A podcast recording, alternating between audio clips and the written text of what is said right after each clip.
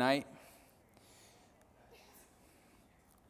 If you have your Bibles, turn with me to the Gospel of Matthew, chapter 10. We're going to continue this uh, through the Bible study.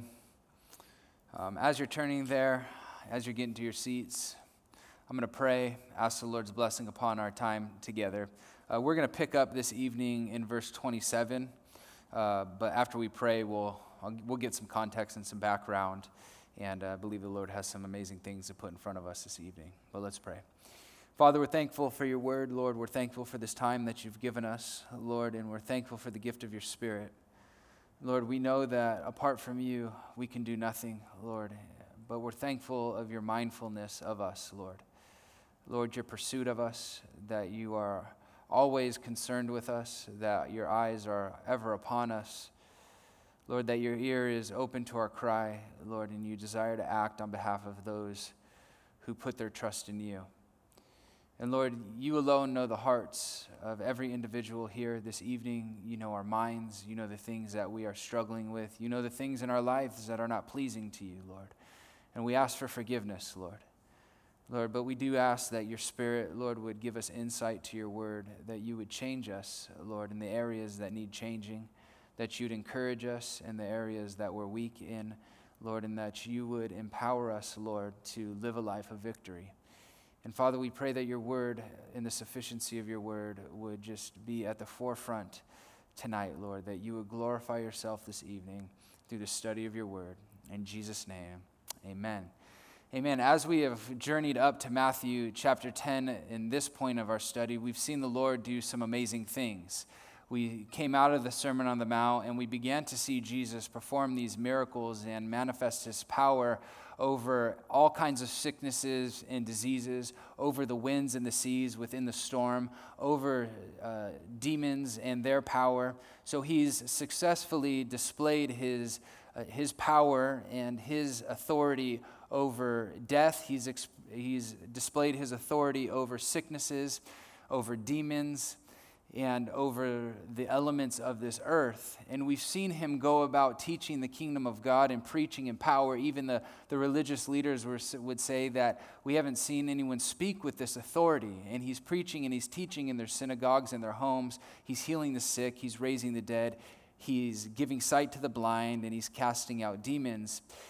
But in chapter 10, we kind of come to a pivot point where something interesting takes place. In the beginning of chapter 10, he calls his 12 disciples unto himself. He calls Simon and Andrew and James and John, Philip, Bartholomew, Thomas, Matthew, James the son of Alphaeus, uh, Thaddeus, Simon the Canaanite, and the Bible says, in Judas Iscariot, who would ultimately betray him.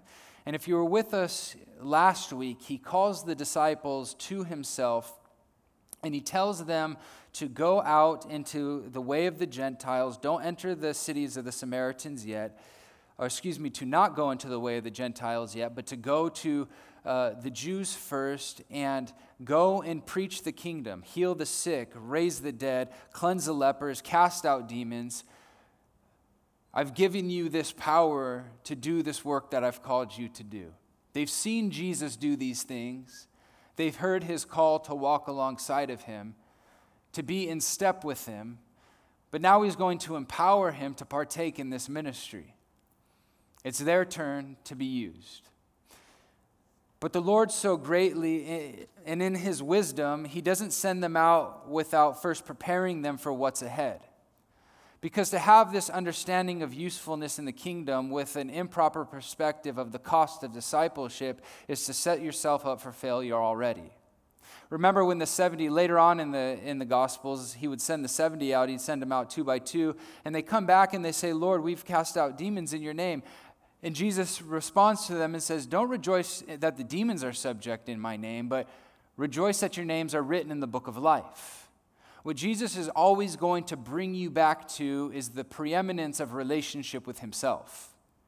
So He empowers them, but before He sends them, He reveals to them the cost of discipleship that persecutions are going to come, that you're going to be hated by all for my name's sake. You're not going to be ex- eh, accepted everywhere that you go. So I think before we get into verse 27 this evening, to give us a, a running start, it's profitable to begin reading in verse 16 to give us some context.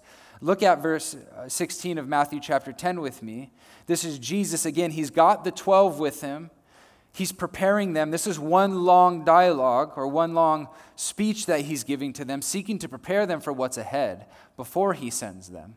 He says in verse 16, he says, Behold, I send you out as sheep, sheep in the midst of wolves. Therefore, be wise as serpents and harmless as doves. But beware of men. And I have this highlighted in my Bible. For they will deliver you up to councils and scourge you in their synagogues you will be brought before governors and kings for my sake and as a testimony to them and to the Gentiles. But when they deliver you up, don't worry about how or what you should speak, for it will be given to you in that hour what you should speak. For it is not you who speak, but the Spirit of your Father who speaks in you. Now, brother will deliver up brother to death, and father his child, and children will rise up against parents and cause them to be put to death and you will be hated by all for my name's sake. But he who endures to the end will be saved.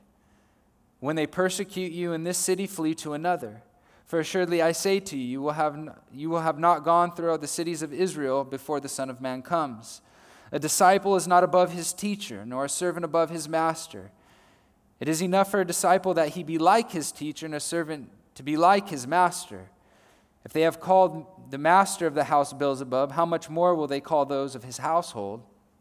Therefore, do not fear them, for there is nothing covered that will not be revealed, and hidden that will not be made known. Underline this in verse 26 but do not fear them.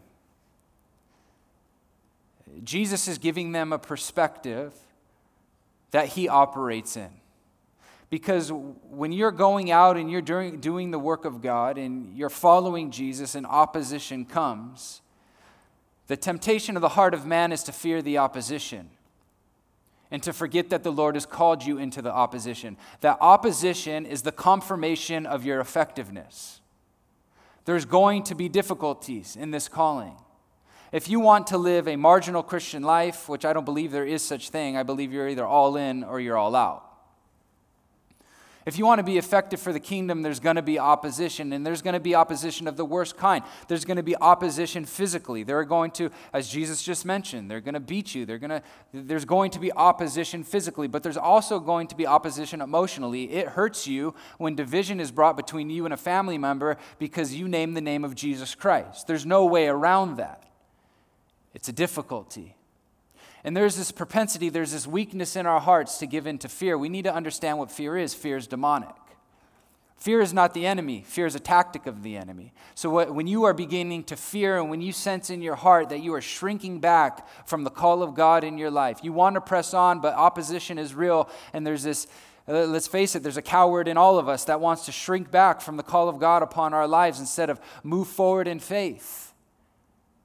There's a demonic opposition there. The enemy is using his tactic of fear to cause you to shrink back. And if I were to ask you this evening, what is the opposite of fear, I would venture to say a lot of you would answer that question and say, well, faith is the opposite of fear. But biblically, that's incorrect. Because the opposite of fear is love. The Bible says that perfect love casts out all fear. Your fear is an opportunity to experience the love of God to a greater degree because what the Lord is about to do in the midst of this, uh, of this portion in the context is something that has always been amazing to me.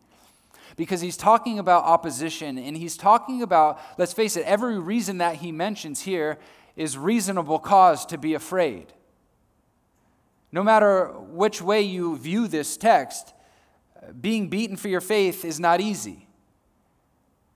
Causing a division because of your faith is not easy. Living a life of constant opposition is not easy. And when your heart is, is, is given over to fear, what the Lord does to his disciples is reveal to them the value of their life as individuals to him. So, when times get difficult, when you have given your life to Jesus, you know, the Bible says in the parable of the sower and the seed that there's going to be opposition in your life for the word's sake. Literally, as so, the seed of God's word is being sown into your heart, there is something spiritual that is taking place right now, and the enemy is going to try to snatch away that seed in your life before it even begins to bear fruit. There's a spiritual thing taking place here right now.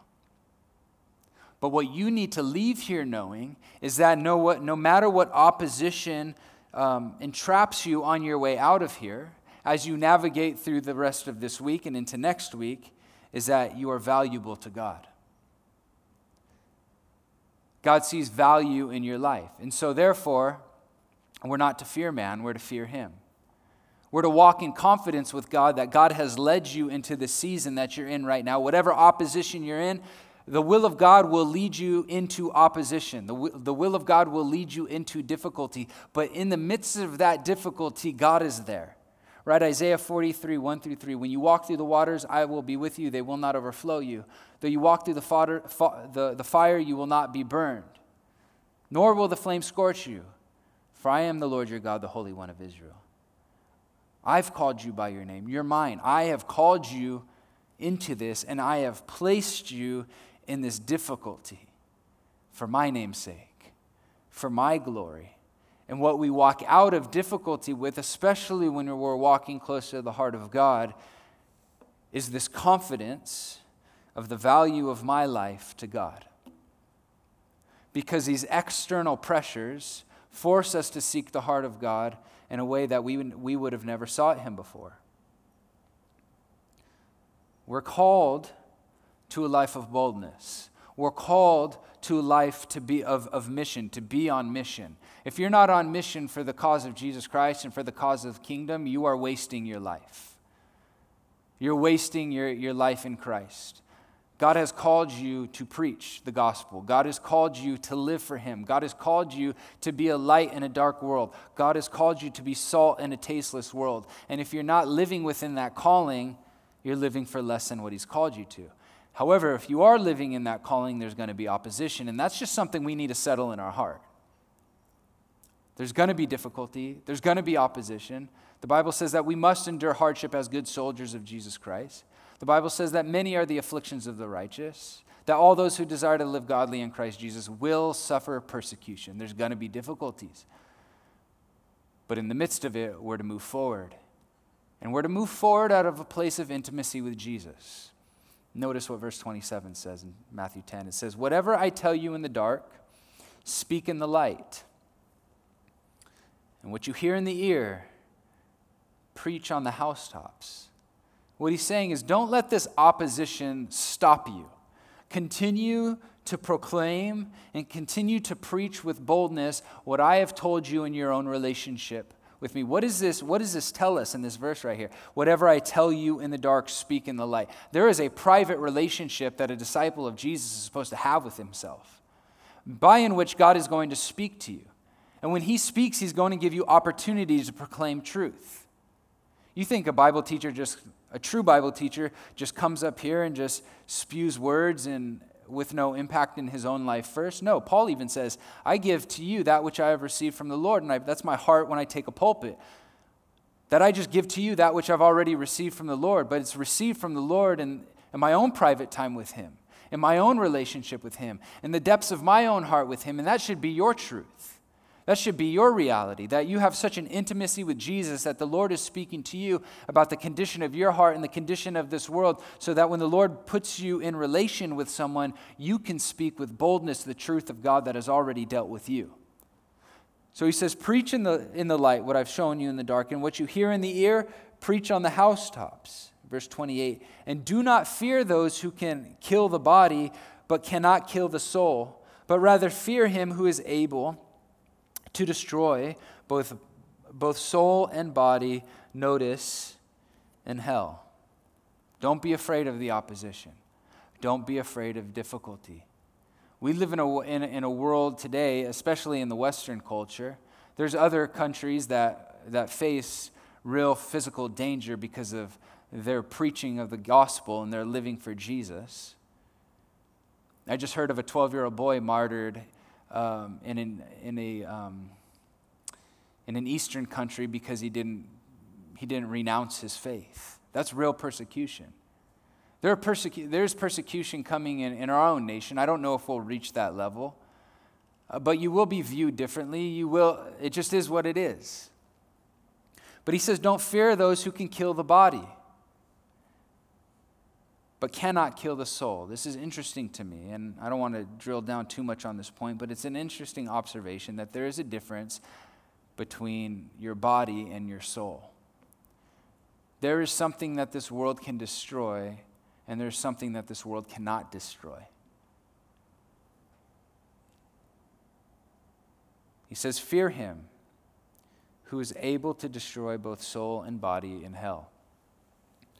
The Bible says that the fear of the Lord is the beginning of wisdom. There's two different types of fear. There's a fear of man. The Bible says the fear of man is a snare.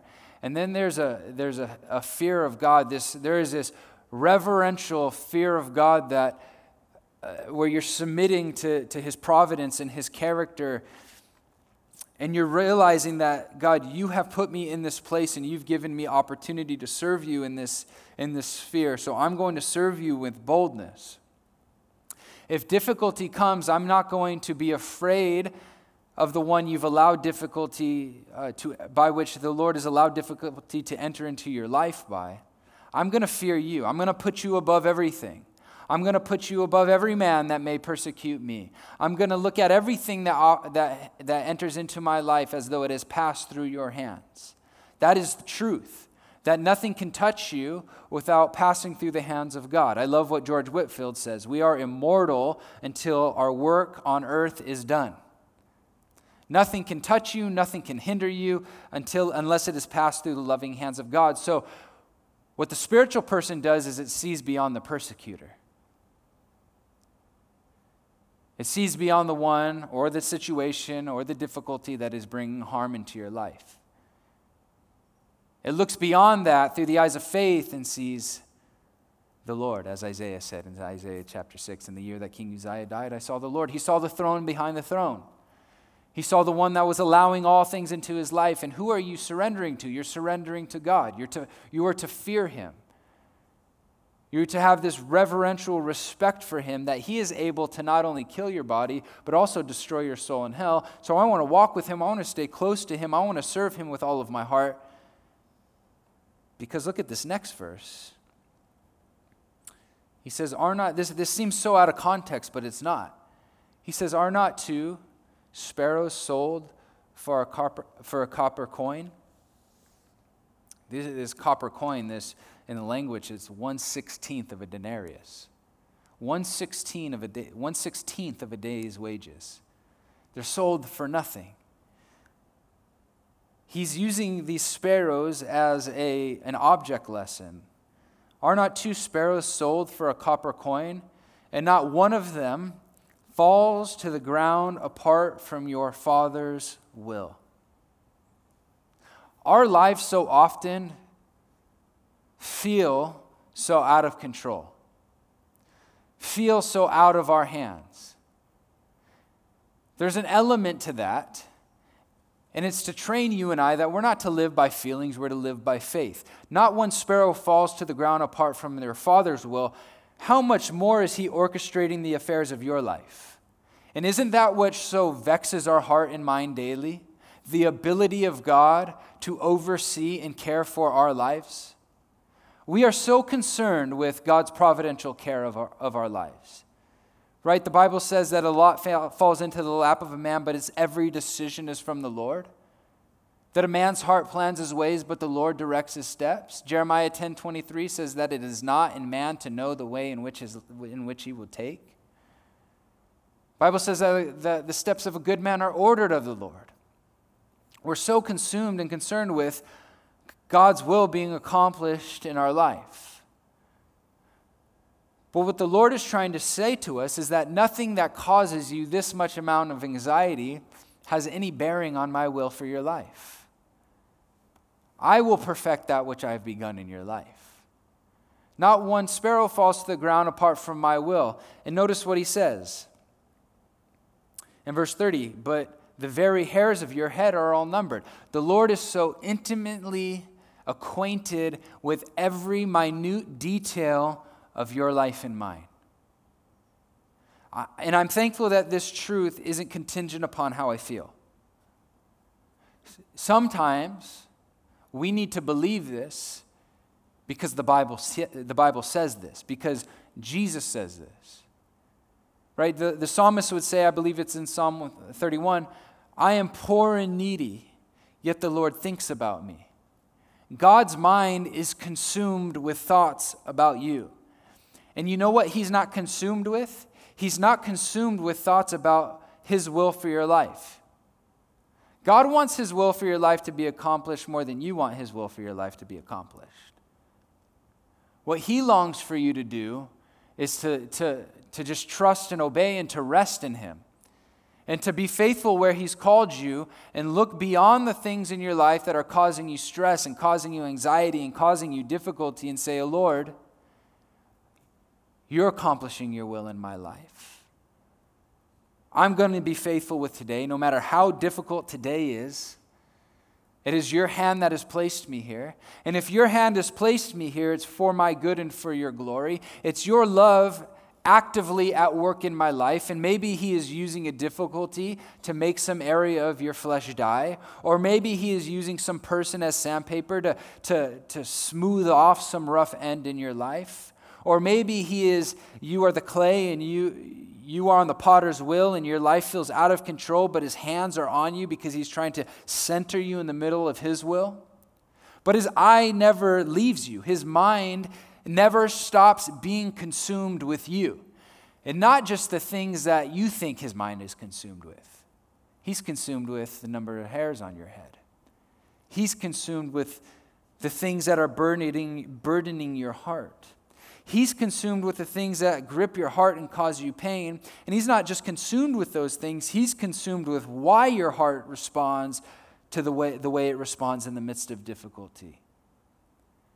He's consumed with you. Where we struggle is, though his, his mind is consumed with thoughts of us, our mind and our hearts are not consumed with thoughts of him. He, he stops becoming the supreme object of our affection. And when he becomes the supreme object of our affection, like Peter at the end of his life, he was able to say, Crucify me upside down because I'm not worthy to die like my master. The Lord longs to get us there. That is a man who is fully consumed with a heart to please the Lord, to love Jesus. And if I can glorify, if my life will glorify the Lord the most through my volunteering for my death, then Lord, let it come. If your life can glorify the Lord the most through the difficulty you're doing, going through right now, and if your life can glorify Him the most by just saying, Lord, I surrender, I'm going to die to my will, I'm going to die to the desires I have for uh, my own life, and I'm just, just going to trust that I'm valuable to you and that you are using these things, these people, these circumstances in my life because your heart is full of good thoughts towards me and you love me and you have my best interest at hand, then I'm just going to surrender to providence. But do you know the one that you're surrendering to? That is why the Lord is trying to drill this into the disciples' heart because nothing about the disciples' lives is going to be easy. And when outside circumstances cause you to question the character and the goodness of God, you need to fall back on this. Verse 31 Do not fear, therefore. Do not be afraid. Don't even have an ounce of fear in your heart. Why? Because you are of more value than many sparrows. That's why the enemy plays this game with us. You've blown it too much. You, are not, you have no value to God. That's why condemnation is such a demonic tool, because it separates you from the mind of God. It, it gets your mind full of thoughts about you and not thoughts of God, about your failure, about your inability. You know that the Lord knows the wickedness, the Lord knows the depths of the wickedness of your own heart before you even know it, and He still calls you? He still calls you into this relationship with you, with Him. Why though? Because you're valuable to Him. And you may sit here and say, well, I don't, I don't feel this way. And in His grace, He removes the feeling of His presence so that you could learn that the just live by faith. Because Jesus says, when the Son of Man comes, is he really going to find faith on this earth? The Bible says that, the, that we overcome this world by our faith, that we walk by faith and not by sight. These truths are truths because God said them.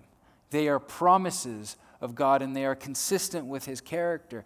Don't be afraid. Why? Why shouldn't I be afraid when everything outside of me tells me I have reason to fear? Everyone's against me. I can't afford my rent. I don't know what direction to take in my life. I don't know where to go in my life. I don't have a roof over my head tonight. But don't even fear that. Why? Because you're valuable to, to him. You're more valuable to him and He is orchestrating His will in your life. If you can surrender to that in faith, but also in hope that His thoughts towards you are thoughts of peace and not of evil, to give you a future and a hope. So He needs His disciples to know this. He needs them to know that no matter how difficult things get in their lives and in their circumstances, no matter how close opposition gets, even the, the, the scourge being laid across their back, know that you're valuable to me and that I'm going to be glorified in this. And that you, are, that you will see my desire upon my enemies. And he who makes himself an enemy of you is an enemy of God. He says in verse 32 Therefore, Whoever confesses me before men, him I will also confess before my Father who is in heaven. But whoever denies me before men, him I will also deny before my Father who is in heaven. There is a dynamic in this walk with the Lord um, that you don't realize is there until you get into it. And what I mean by that is fear of opposition is so demonic that you don't know that you feel it until you're literally walking through it. And you don't, you don't realize that you will shrink to it until you're like Peter, denying the Lord to a little girl. So we need to walk with the truth in transparency and brokenness before the Lord and say, Lord, give me the grace and the faith that I need to be bold for you when opposition comes. Because I know there will be a satanic attack against me when I have an opportunity to stand for you, and it's going to cause my heart to shrink back. Right? Didn't the Lord say to Peter, Peter, Satan has asked that he may sift you as wheat. You don't think Satan was at work in the heart of Peter when he was given opportunities to not deny Jesus? It was never his intention. He didn't want to deny the Lord, obviously, but he did. We need to settle in our hearts and we need to be prayerful if we are wanting to be used by God. Everything is needs, as we're going through this text, we need to have this this, uh, this truth in our hearts, if we're saying yes to this calling, that there's going to be difficulty, there's going to be opposition, there's going to be a temptation to walk away. But the Lord says here, and, we, and these are some things that the Lord's going to say in these next few verses that we cannot get away from. They're written in red, they're the words of Christ. We have to sit alone with them. Whoever confesses me before men, him I will also confess before my Father who is in heaven. We got to see beyond the trial. But whoever denies me before men, him I will also deny before my Father who is in heaven. In Revelation chapter 3 and verse 5, it says, He who overcomes shall be clothed in white garments, and I will not blot out his name from the book of life, but I will confess him. I will confess his name before my Father and before the angels. He who has an ear to hear, let him hear what the Spirit is saying to the church. There's an opportunity to endure in the midst of fear, in the midst of difficulty, in the midst of persecution and opposition. There's an opportunity to experience the fortitude that the Lord had. There's an opportunity, as Paul said in 1 Corinthians 15 58, to be steadfast, to be immovable, always abounding in the work of the Lord, knowing your labor is not in vain in the Lord. If you are going through difficulty or persecution, even of the worst kind, change your perspective of it and understand that it is an opportunity to confess Christ before men, not always by what you say, but how you live. Knowing that in eternity, when you step into the throne room of God and you're before the Bema seat, the Lord will look into the eyes of the Father and say, He's mine.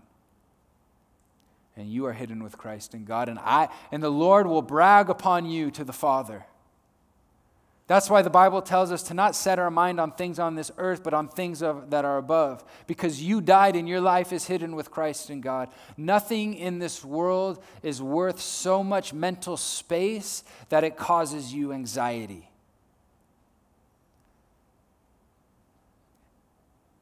But the enemy's there. And our difficulties, our fears, our anxieties, our struggles, the depression and despondency, as opportunities for us to, to move forward and experience the power of God in the midst of weakness. Because what happens when there's persecution?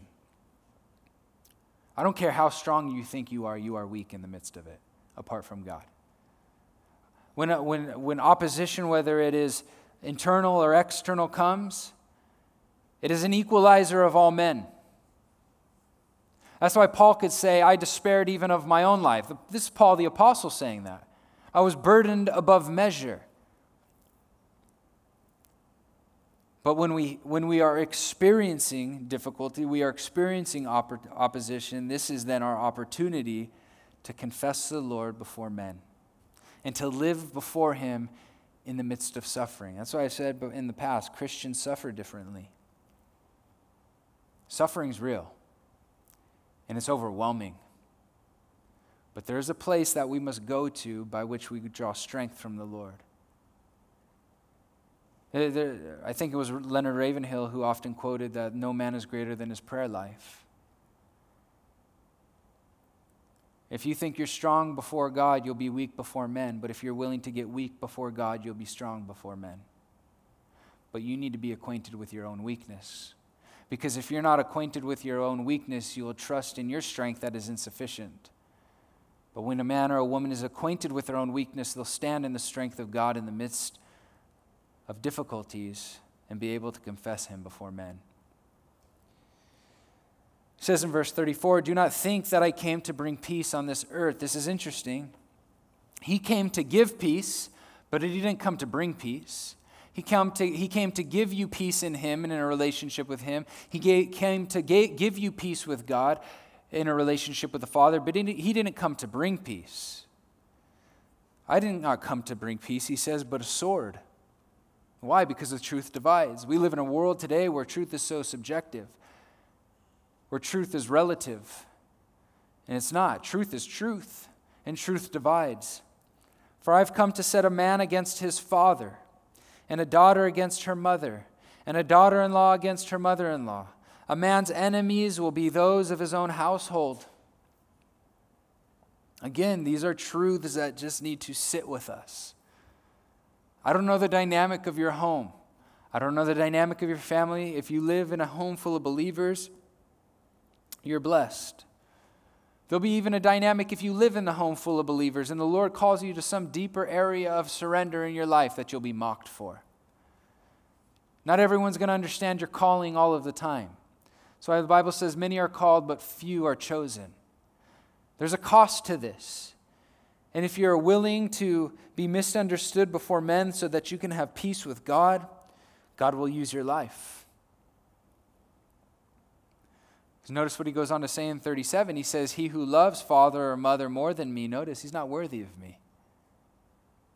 He's letting them know there's going to be divisions within your home, under your own roof, because you walk with me. He's drawing them into something deeper here. Don't just read these words and forget the background. These are men that Jesus called. Remember, uh, James and John, they were fishermen. Peter and Andrew, they were fishermen. Their life was rather mundane in Capernaum. And then the Son of God encounters them and he calls them and he causes them to walk with him. And as they're walking with him, they're experiencing miracles. They're seeing the dead be raised, the blind see, the lepers cleansed. They're seeing demons cast out. They're on the sea and they're seeing the winds and the waves be calmed. And they're go- growing in this revelation of their own calling and who Jesus is, but he's letting them into something deeper.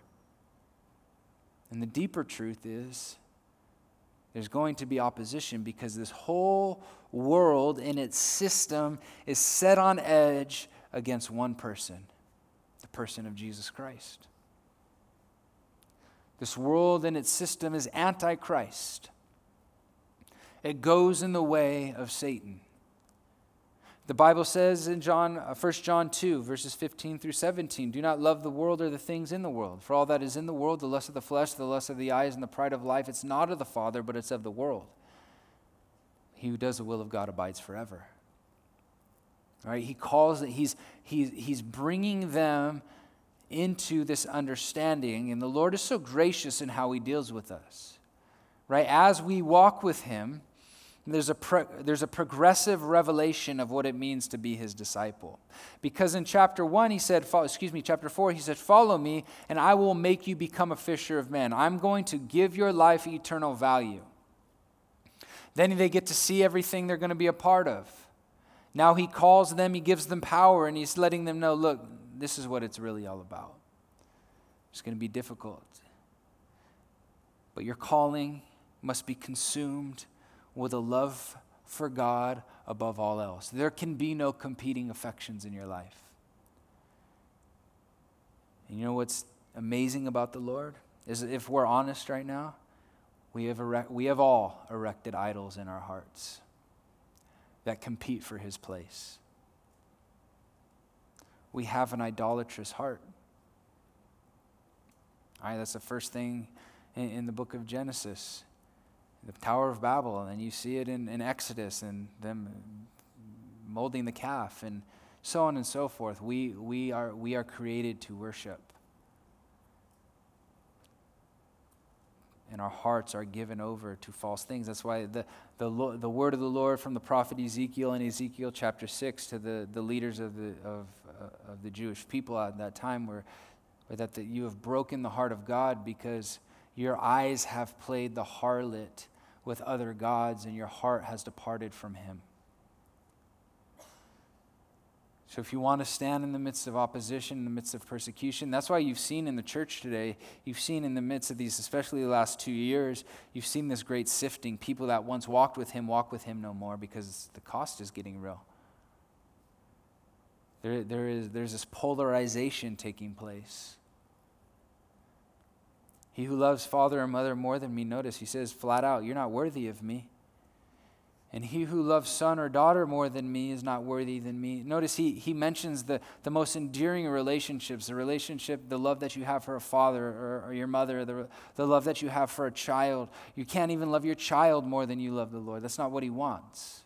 He wants you to love him supremely so that you can love them effectively, so that they are off the throne of your heart so then that you can administer the love of God. We're not supposed to love them, we're supposed to be the conduit of the love of God towards them. And our love is so carnal. I can't even, I can't, as much as I love my daughters, I can't love them effectively unless it's the love of God because I'm prone to be easy when I should be hard and to be hard when I should be easy. But when God's love is governing me, He leads me in how to administer love. Love is not a feeling, love is a choice. And you can't love with you can't love others effectively unless you're loving God supremely. He's not telling you not to love them, he's telling you to love them correctly. But if they're on the throne of your heart, you'll never love them correctly and you'll forsake your calling to the kingdom. Verse 38 says, And he who does not take his cross, and he who does not take his cross and follow after me is not worthy of me. Notice this there is, the, the cross is suffering in your life and mine. There has to be a willful acceptance to the suffering that God allows. I, I, I, I love this so much. Probably when Matthew uh, 10:38, Matthew 16:34, uh, Mark 8:38, all these portions of scripture when Jesus repeats this statement is my, my favorite portion of the Bible. Because I'm becoming more and more consumed with the reality of the conditions of discipleship. That there must be this denial of self, this relinquishing of the rights of your own life, and this accepting of the suffering that He allows.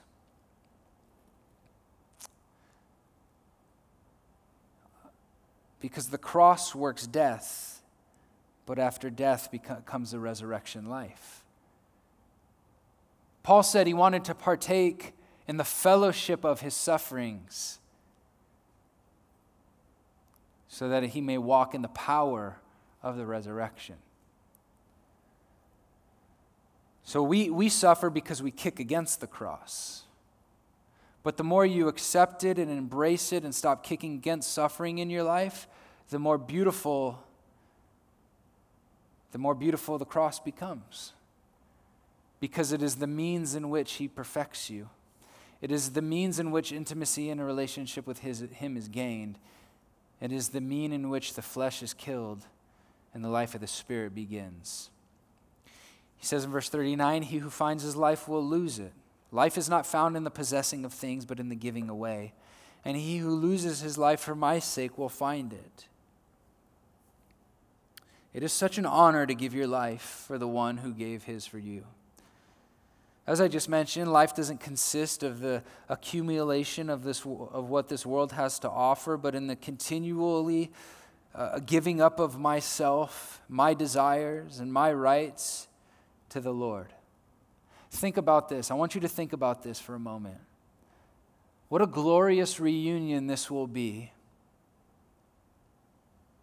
when we look into the eyes of the one that we gave our life for. No sacrifice will be a sacrifice at that point. No difficulty will be a difficulty at that point. What is the Lord asking you to relinquish in your life right now? To surrender joyfully to Him? What is the Lord ex- asking you to accept by the means of difficulty and suffering? And in light of His presence, when you are, when you are before Him and your eyes are beholding Him and His eyes are beholding you, what will you be able to say? But thank you for the opportunity to worship you in this way. It's a sobering thought. It says in verse 40, He who receives you receives me. And, okay, so let's just look as we, as we land this plane, as we close this message up, uh, about the power of who and what you represent. He who receives you receives me. And we need to walk in the confidence of this. You're a child of God, you bear his name. He who receives you receives me, and he who receives me receives him who sent me. You need to understand your unity with Jesus, thus the unity you have with the Father. He who receives a prophet in the name of the, pro- uh, name of the prophet shall, shall receive a prophet's reward, and he who receives a righteous man in the name of a righteous man shall receive a righteous man's reward. And whoever gives one of, the, of these little ones only a cup of water in the name of a disciple, assuredly I say to you, he will by no means lose his reward. So, as we close here, everything that the Lord was saying had to do with some pretty huge sacrifices that you're going to be hated by all for my name's sake, that you're going to have difficulties in your life, that there's going to be division in your home, that you're going to have to take up the cross, that there's going to be suffering.